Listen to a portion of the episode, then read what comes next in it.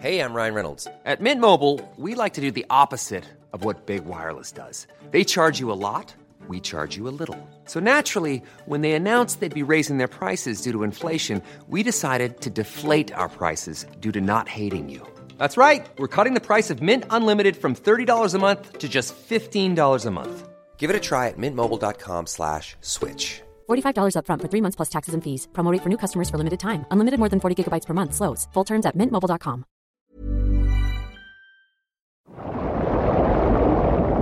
WeCast. My time.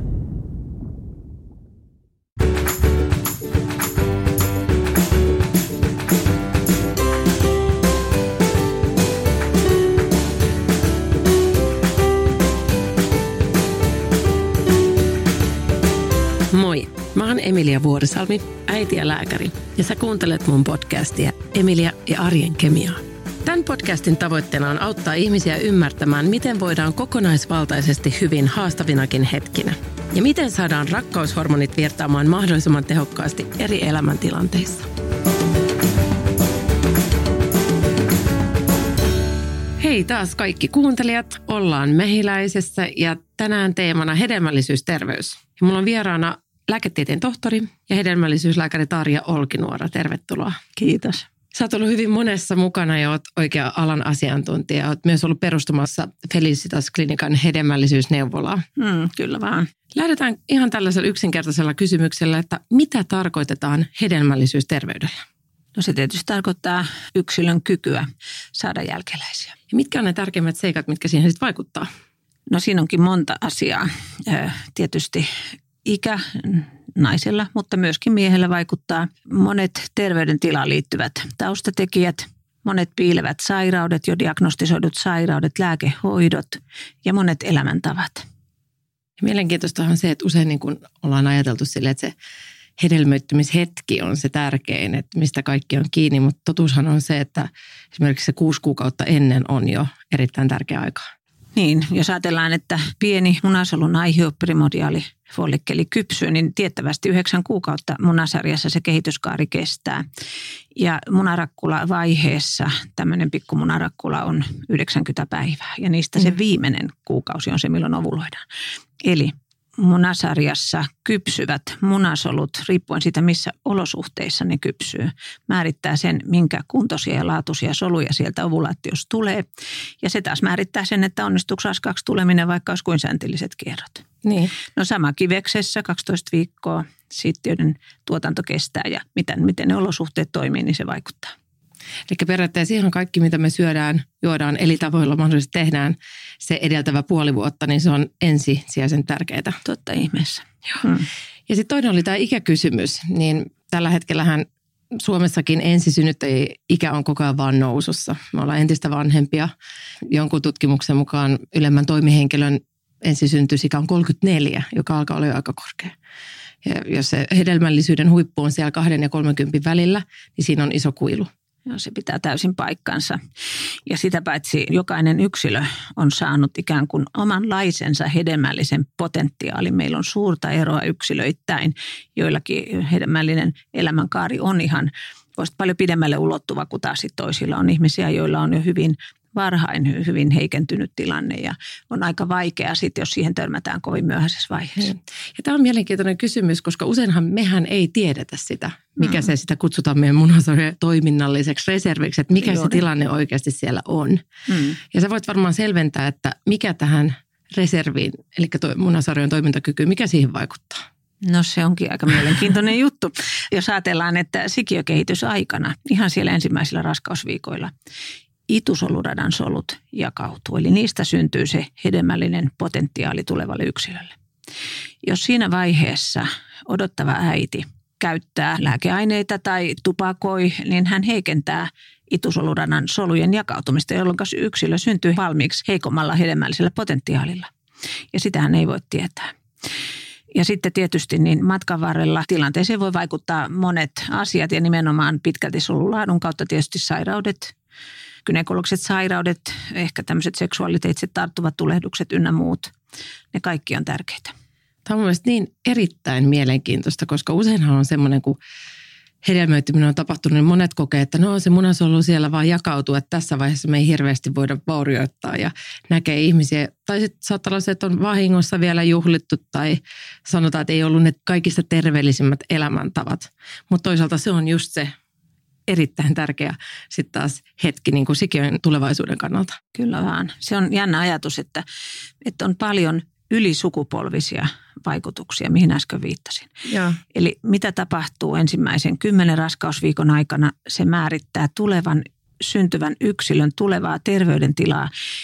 Ja itse asiassa voi sanoa, että se olisi halvin kohta koko terveydenhuollon toimia siten, että meillä ei tarvitse sitten olla sellaisia kansansairauksia, joita meillä on. Niin. Että on sitten, jos nainen on ylipainoinen, insulinresistentti, no silloin se voi vaikuttaa taas esimerkiksi näihin itusoluihin niin, että jakautumista on runsaammin tai päinvastoin. Että, että niin kuin keskenmenoissa on myös näitä, näiden epäonnistumisten taustojen mukana. Niin, ja se on kyllä jännää, kun ajattelee, että ensimmäiset neuvolakaynnytkin ajoittuu vasta sitten sinne kymppiviikon jälkeen. Mm, kyllä, ja silloin tilanne on tavallaan on jo vähän liian myöhäistä, näihin ei sitten enää pysty vaikuttamaan. No sepä oli se syy, että Felistasklinikaan perustettiin hedelmällisyysneuvola. Niin. Paikka, jossa voi niin kuin etukäteen tarkistaa asioita, saada vähän käsitystä siitä, minkä tyyppisessä tilanteessa itse on ja ehkä löytää sitten parhaimman strategian auttaa luontoa onnistumaan. Joo. Miten sitten, jos arveluttaa tämä hedelmällisyystila, sanotaan, että on jäänyt pillerit pois ja se raskaus ei tunnu heti onnistuvan, niin milloin on sun mielestä optimaalinen aika sitten hakeutua tutkimuksiin? No ensinnäkin, niin jos naisen ikä on yli 35, kiertosäännöllinen ja miehen puolelta tiedossa, että, että on jotain näyttöä hedelmällisyydestä, niin, niin voi sanoa, että ehkä semmoisen puolen vuoden jälkeen olisi jo viimeistään hyvä tarkistaa, että ei ole mitään suorastaan asiaa häiritseviä tekijöitä. Siinä kun ehditään korjata, niin sitten ehtii vaikka sen saman vuoden aikana vielä asiat onnistuakin. Jos on hyvin selviä juttuja, esimerkiksi kuukautiskieto ei laisinkaan toimi, niin, niin kyllähän silloin kannattaisi mun mielestä hakeutua jo varsin pian pillerilopetuksen jälkeen muutaman kuukauden jälkeen, jos näyttää siltä, että, että ei oikein luonnon omat toiminnat ei oikein riitä. Noista pillereistä tuli mieleen, että niistähän paljon moni miettii, että onko syynä se, että on syönyt pitkään pillereitä. Näinhän ei toisaalta tutkimusten mukaan pitäisi olla. Ei todellakaan. Yhdistelmäehkäisy, pillerivalmiste, rengas, niin voi sanoa, että kun se vaikutus loppuu noin 24 tunnissa siitä, kun, tuota, kun tämä pilleri on viimeinen nappi otettu tai rengas poistettu, niin sen jälkeen elimistön oma hormonisäätely lähtee käyntiin. Ja se, kuinka tämä sykkivä säätelyhormonisäätely pelaa, niin sen mukaisesti sitten kaikki toimii. Eli kyllä se kertoo ennen muuta siitä yksilön sen hetkisestä tilasta, että miten se mm. kuukautiskierto on. Se on itse aika hyvä peili sinne niin. tavallaan niin kuin taustatilanteeseen. Tietenkin, ja sehän on ehkä se syy on myös se, että me ollaan syöty pitkää pillereitä, niin me ollaan siinä ikäännytty. Mm, että se no, ikä on tietenkin... Solulaadun kannalta niin ikä on siinä mielessä armoton, että, että pillerin käyttäjä se kohtelee ihan samalla lailla kuin naista, ja. joka on ovuloinut kaikki ne vuodet. Mielenkiintoista oli kuitenkin, jos ajatellaan positiivisesti, että vaikka ikää tulee, niin oli tämmöinen yksi tanskalaistutkimus, missä huomattiin, että kolmekymppiset itse asiassa hedelmöitty sen takia helpommin kuin alle kolmekymppiset, että heidän elintavat oli yhtäkkiä niin paljon paremmat. Varmasti pitää paikkansa. Niin. Joo, joo. Eli tässäkin on positiivista niille, kun usein me lähdetään nykyään yrittämään vähän vanhempana, että tosiaan niillä elintavoilla pystyy paljon tekemään. Jos puhutaan lisää vähän elintavoista, mitkä on ne suurimmat seikat, mitkä vaikuttaa sitten hedelmällisyyteen negatiivisesti? Vastaanoton puitteissa niin selkeästi äh, ehkä neljä asiaa tulee esiin. Yksi kaikkein tuhoisin munasarjojen munasoluja tuhoava elintapa on tupakointi ei kannata tupakoida. Naisten ei kannata missään iässä tupakoida, ei ainuttakaan savuketta. Munasarja ikääntyy kaksi vuotta joutuisammin, mutta munasolujen laadussa nähdään ikäviä muutoksia. No miehillä sama juttu. Tupakointi lisää siittiöiden DNA-vaurioita, vaikka muuten arvot olisi kohtalaisen hyvät. Elintavoissa sitten niin ehkä semmoinen hyvin nykyaikainen ilmiö on ö, fyysinen, pitkään jatkunut henkinen – ja ehkä ravitsemustilaankin liittyvä stressi. Jos on alipainoinen, niin luonto luulee, että nyt ei ruoka riitä ja silloin tietysti lisääntymistoimintoja säätelyhormoni välitteisesti heikennetään. Ja jos haluatte, mä voin tarkemmin, tarkemminkin kertoa, miten se säätelyhormonisysteemi pelaa, mutta, mutta että aivolisäkkeestä munasarja ohjaa kaksi säätelyhormonia, LH ja FSH. Ja todella niin kuin herkiten näistä FSH reagoit olosuhteisiin. Siellä on ihan tietyt kispeptiini, GNRH, pulssigeneraattori, välittäiset mekanismit ja me nähdään tosi usein semmoisessa alentuneen hedelmällisyyden tilanteessa, että nämä kaksi säätelyhormonia kuuluisi olla niin kuin samanasteisilla numerotasoilla, niin, niin yllättäen se LH onkin hirmuisen paljon matalampi. No tämä johtaa siihen, että munasarjassa androgeenihormonia tuotetaan vähän ja huonoissa androgeenisissa olosuhteissa ne pienet munarakkulat kypsyy niin, että niissä on huonolaatuisia soluja. Eli androgeenisuuden pitäminen optimaalisena on tosi tärkeää ja taas sitten tämän asian korjaamiseksi esimerkiksi runsaasti liikkuvalla ihmisellä niin kaloreiden saanti yksinkertaisesti niin. korjaa sen tilanteen. Ja tämä on taas niin kuin tavallaan hyvä uutinen, eli se on aika pienestä kiinni, että se vaan, että alkaa syömään terveellistä ravintoa enemmän, niin saattaa korjata koko tilanteen. Mm, ja se, että hellittää. Niin. Et ihmiskehon sisällä niin kun fysiologiset toiminnat, silloin kun ne saa toimia tasapainoisessa tilanteessa, ihmisellä on ruokarytmin, unirytmin, työn tekemisen rytmin, asiat balanssissa, niin silloin luonnon on hyvä toimia mm. ihmisessä. Että tavallaan semmoinen asia, joka joskus tulee vastaan, on tämmöinen käsittämätön hallinnan illuusio, että että siitä nyt ainakin kannattaisi ihmisten luopua ja heittäytyä olemaan vaan ihan ihmisiä, ihan niin. kuin ihmiseksi, jotta, jotta itse edes havaitsisi omassa kehossaan esimerkiksi väsymyksen signaalit ja levon tarpeen ja, ja että löytäisi sen oman fysiologisen tasapainon, silloin luonto toimii. Joo, mä oon jossain vaiheessa kirjoittanut itse siitä, että tuntuu, että meistä moni on koukussa jopa stressiin koska ne stressihormonithan on, ne on tavallaan myös huumetta meille. Ja voi olla jopa, että me, meidän niin kuin ns. normaali tila on se stressitila ja me ollaan unohdettu, miltä tuntuisi, kun me ollaan niin sanotusti normaali tai sitten niin kuin tämmöisessä levollisemmassa tilassa. Mm. Ja tähän liittyy varmaan just se, että usein kun yrittämällä yritetään sitä raskaaksi tuloa, niin sitten kun me periaatteessa luovutetaan ja ollaan, että se ei vaan onnistu, niin sitten se tapahtuukin. Juuri näin. Se, niin Sitä varmaan hellittäminen, hellittäminen on tärkeää ja, ja ihanan laulun Maria Matlar aikoinaan kirjoitti, jossa hän sanoi, että aikuiseksi kasvaminen on pieneksi kasvamista. Niin. Tässä mielessä niin pieni ihminen ja suuri luonto kohtaa siellä hedelmällisyyden maailmassa. Musta jotenkin aivan upealla tavalla. Meidän ei kannata sitä pilata. Hey, I'm Ryan Reynolds. Recently, I asked Mint Mobile's legal team if big wireless companies are allowed to raise prices due to inflation. They said yes. And then when I asked if raising prices technically violates those onerous two year contracts, they said, What the f are you talking about, you insane Hollywood ass? So to recap, we're cutting the price of Mint Unlimited from $30 a month to just $15 a month. Give it a try at mintmobile.com slash switch. $45 up front for three months plus taxes and fees. Promoting for new customers for limited time. Unlimited more than 40 gigabytes per month. Slows. Full terms at mintmobile.com.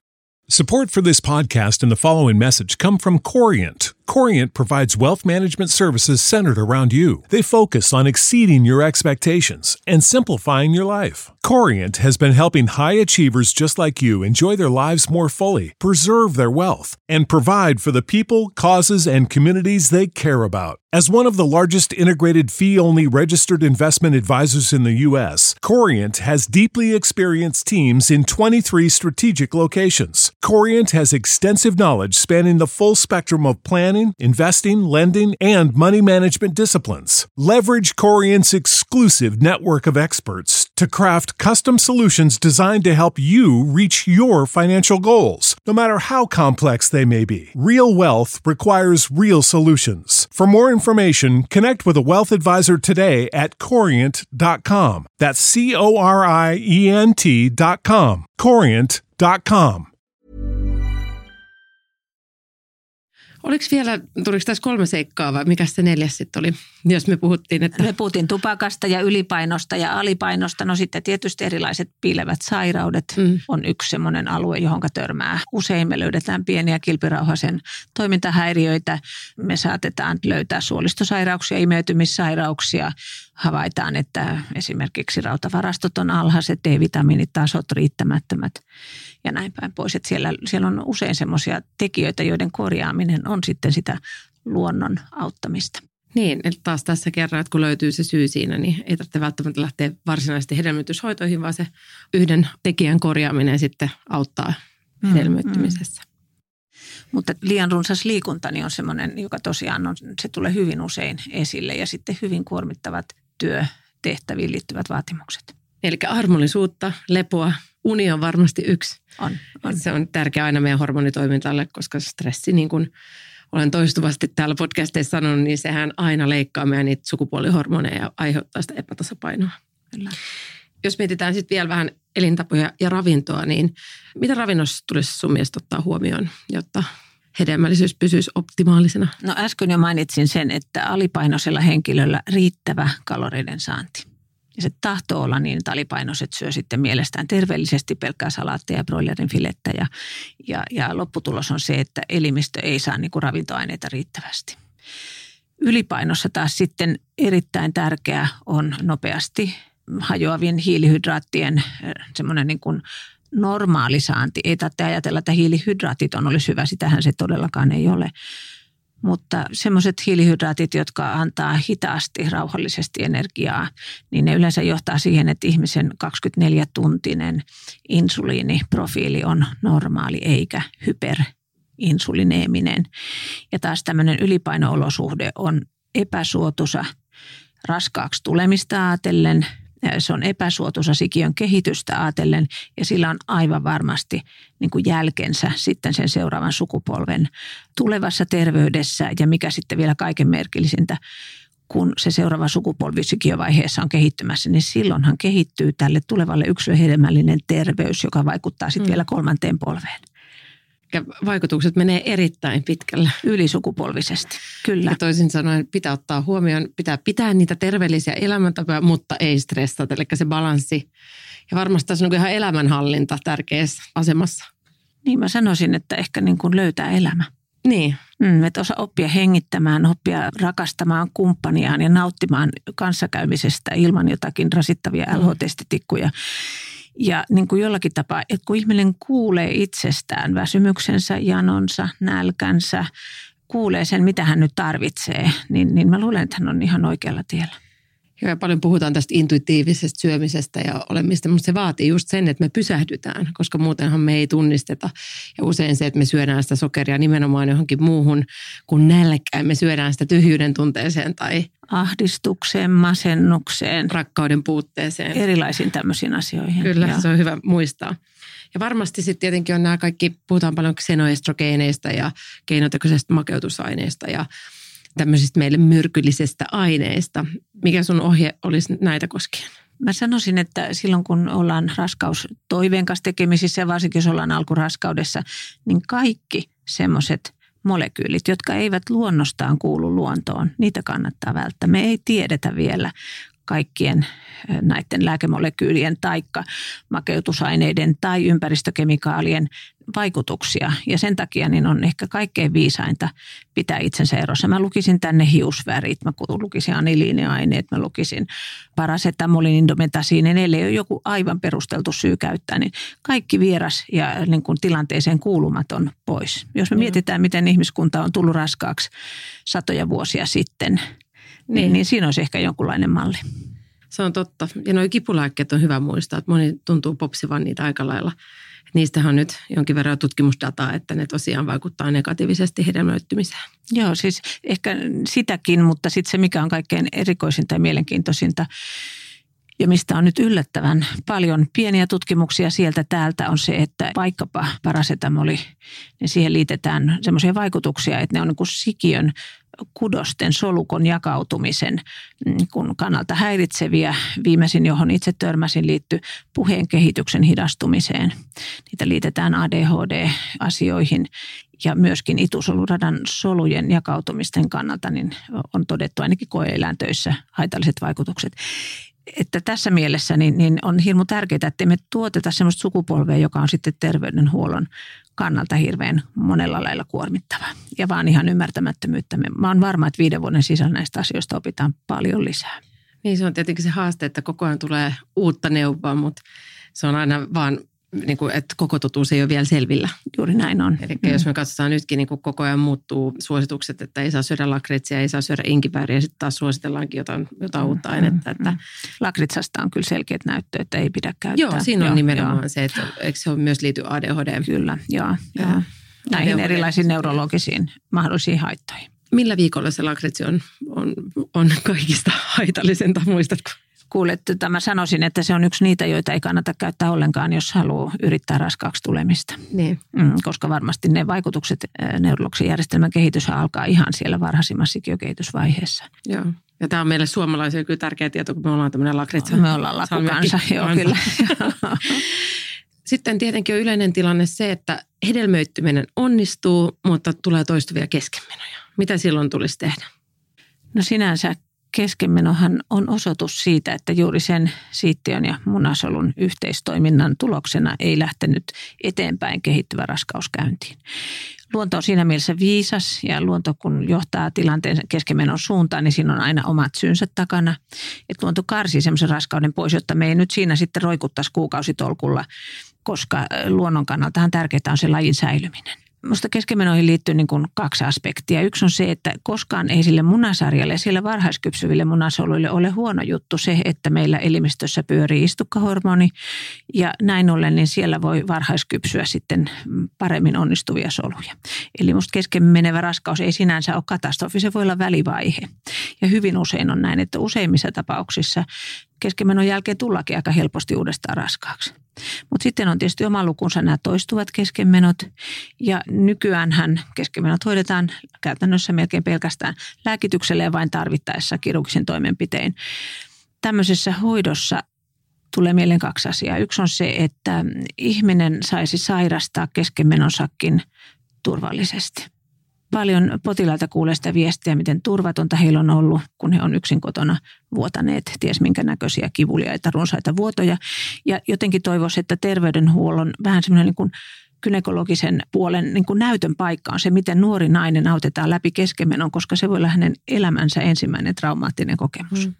Ja myöskin heijastua varmasti seuraaviin raskauksiin ja sikäli, sikäli, kun sitä ei niin kuin tavallaan prosessoida silloin, kun se asia tapahtuu. Se on mm. tietynlainen luonnollinen osa hedelmällisyys terveyttä.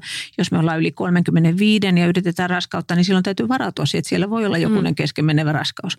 Ja sitten se toinen asia. Keskenmenosta on tärkeä toipua hyvin. Ei henkisesti pelkästään, vaan myös fyysisesti. Ja keskenmenon hoitoa ei saa tehdä siten, että se voisi aikaan saada vaurioita kohtuun. Ja tämän, tällä, tässä mielessä niin minusta niin kuin semmoinen erittäin lämmin, tiivis, hyvä yhteistyö siihen hoitavaan klinikkaan, sairaalaan, siellä olevien terveydenhuollon ammattilaisiin on tärkeää. Ja, ja jotenkin toivoisin, että, että ihmiset eivät joutuisi kokemaan torjutuksi tulemista tässä kohdassa. Että kyllä mä sanoisin, että meillä on ihan hyvin varaa tämmöisessä suomalaisessa maassa hoitaa meidän keskimenopotilaat niin, että siitä tulee niin kuin hyvä mieli sitten kaiken jälkeen ja ihmiset kokee, että heistä välitetään. Tämä on niin totta tärkeä asia, koska tosiaan niin kuin liian usein kuulee sitä, että se on pilleri käteen ja kotiin ja sitten ihmiset jää sen asian kanssa täysin yksin. Mm. Meidän Felistas Klinikassa meidän psykologi Outi Ansama on hyvin paljon perehtynyt tähän ja hänen käsitys on kyllä se, että jos meillä on trauma ja me jätetään se käsittelemättä ja hoitamatta tavalla, joka nyt kullekin sitten on se tarpeellinen tapa, niin se tulee, se aktivoituu uudestaan heti, kun ollaan seuraavan kerran raskaana. Ja siitä syntyy paljon enemmän kuormitusta terveydenhuollolle kuin siitä, että me hoidettaisiin asiat kerralla kuntoon. Niin. Jälkitarkastus on semmoinen, jota usein jään itse miettimään, koska julkisella puolellahan pyydetään tekemään raskaustestikontrolli. Ja silloin, jos ajatellaan, että sen keskimenoprosessin on läpikäynyt kotonaan, sitten on vaan se raskaustestin tekeminen, niin, niin voi sanoa, että siinä on varmasti jotenkin aika lailla yksin sen kaiken tilanteen kanssa. Ihan varmaan ja se itsensä syyllistäminen ja mitä on tehnyt mm. mahdollisesti väärin. Ja siinä on niin paljon kysymyksiä, mitä siinä tilanteessa sitten nousee. Olisiko voinut tehdä jotakin toisin, se on mm. varmaan se yleisin. Hyvin usein ei olisi voinut tehdä mitään toisin. Sitten niin. jos ajattelee, että miksi jälkitarkastus, esimerkiksi meidän Felistaksessa mehän myös perustettiin sinne sitten keskenmenoneuvolla juuri näistä syistä johtuen, niin, niin jälkitarkastus, jos sitä vaikka löytyy hoitamaton lievä kilpirosen vajatoiminta, niin kuin itse asiassa aika usein käy, mm. ja tämmöiset asiat korjataan, niin se on tietysti tukena sitten seuraavan raskauden onnistumiselle Eli että mä näkisin, että, että siihen ei kannata niin kuin suhtautua täysin tällainen kintaalla viitaten, vaan on hyvä katsoa, että kaikki on tullut kuntoon ja on hyvä tarkistaa, että onko jotain, missä voisi olla asiat paremmin, joka on sitten hedelmällisyydelle tueksi. Joo, hyvin tärkeitä pointteja. Sitten tietenkin kun ollaan Suomessa, niin täällä myös alkoholia ihmiset käyttää paljon. Miten alkoholi vaikuttaa meidän hedelmällisyyteen? Siitä tietysti löytyy hyvin monenlaista dataa. Mielenkiintoisimmat havainnot, joihin olen itse törmännyt, liittyvät siihen ensinnäkin koeläintöissä on, on todettu, että juuri siinä hetkellä, kun ovulaatio tapahtuu hedelmöitys herkällä hetkellä, niin pienikin määrä saattaa aiheuttaa geeniluennassa häiriöitä. Toinen herkkä vaihe, alkion kiinnitysvaihe – sitten tietysti monesta aineistosta löytyy rajoja, että pitäisi näin vähintään tämän ja tämän verran. Mä ehdottaisin kyllä, että ei yhtään alkoholia, ei miehelle eikä naiselle silloin, kun halutaan hyvissä olosuhteissa perheellistyä. Meillä ei ole taaskaan jälleen kaikkea sitä tietoa. Ja alkoholi ei kuulu meidän normaaliin ruokavalioon. Me emme tarvitse sitä pysyäksemme hengissä. Ja sama pätee varmaan muihin päihteisiin. Ja Ehdottomasti. Joo, kyllä. Ja nehän yleensä tietysti tausta, siellä on taustalla ongelmia, niiden käyttöön liittyviä asioita, jotka on oma lukunsa. Joo. Jos lopuksi vielä tiivistetään, tässä on tullut niin paljon hyvää sisältöä, eli mitkä on kaikista tärkeimmät seikat, kun me halutaan pitää hyvää huolta meidän hedelmällisyysterveydestä? No kaikkein tärkein asia on, kun tullaan raskaaksi, niin ollaan semmoisissa olosuhteissa, että itse ollaan terveitä, hyvässä kokonaistasapainotilanteessa. Ei käytetä mitään aineita tai kemikaalituotteita, ei altistuta millekään ympäristöaineille, jotka voisi olla vahingoksi sille kehittyvälle raskaudelle.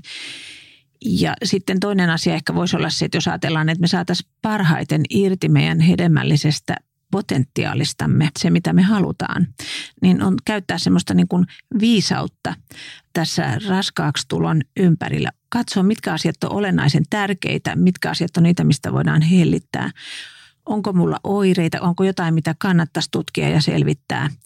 Ja oikeastaan ehkä se kaikkein tärkein viesti on se, että nämä huolet, ne voi jakaa. Niiden kanssa voi tulla käymään, juttelemaan ja yleensä sitten se dialogin kautta valkenee itselle ja, ja lääkärille yhtä lailla niin kuin hirveän paljon asioita, joita ei ollut tullut ajatelleeksi. Et se on semmoista niin kuin henkistä kehitystä tämän asian ympärillä. Mm hedelmäisyysneuvola on sellainen paikka, johon voi olla yhteydessä, niin, jos Se on haluaa. hienoa, että mm. nykyään apua on saatavilla.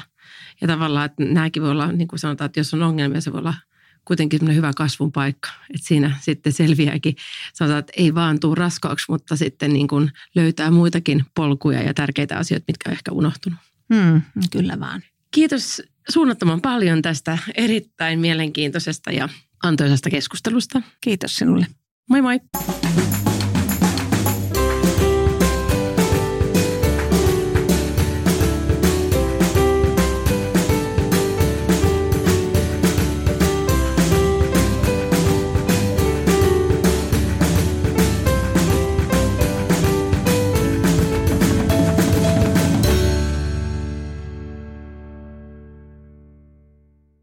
Mahtavaa, että olet löytänyt podcastien pariin. Lisää oivaltavia ja viihdyttäviä sisältöjä löydät osoitteesta wecast.fi.